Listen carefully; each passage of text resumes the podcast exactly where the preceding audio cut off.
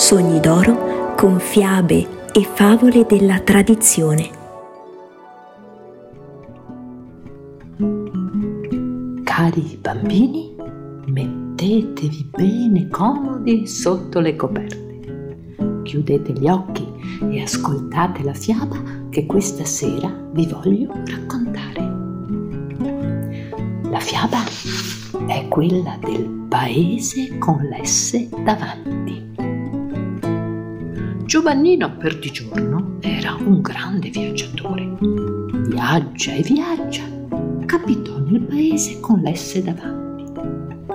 Che razza di paese è? domandò a un cittadino che prendeva il fresco sotto un albero. Il cittadino, per tutta risposta, cavò di tasca un temperino e lo mostrò bene aperto sul palmo della mano. Vede questo? Sì, è un temperino sbagliato. Invece è uno stemperino, cioè un temperino con l'S davanti.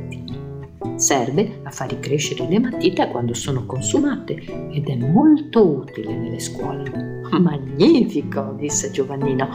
E poi? Poi abbiamo lo staccapanni. Vorrà dire l'attaccapanni. L'attaccapanni serve a ben poco se non avete il cappotto da attaccarci. Col nostro staccapanni è tutto diverso. Lì non bisogna attaccarci niente, c'è già tutto attaccato. Se avete bisogno di un cappotto, andate lì e lo staccate. Chi ha bisogno di una giacca non deve mica andare a comprarla. Passa dallo staccapanni e la stacca. C'è lo staccapanni d'estate e quello d'inverno, lo staccapanni per uomo e quello per signora. Così si risparmiano tanti soldi. Una vera bellezza. E poi?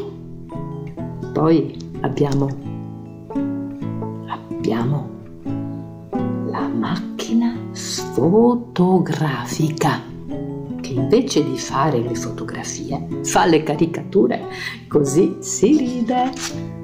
Poi abbiamo lo scannone. Che paura! Tutt'altro. Lo scannone è il contrario del cannone e serve per disfare la guerra. E come funziona? È facilissimo, può adoperarlo anche un bambino. Se c'è la guerra, suoniamo la stromba, spariamo lo scannone e la guerra è subito disfatta. Che meraviglia il paese con l'S davanti. Buonanotte.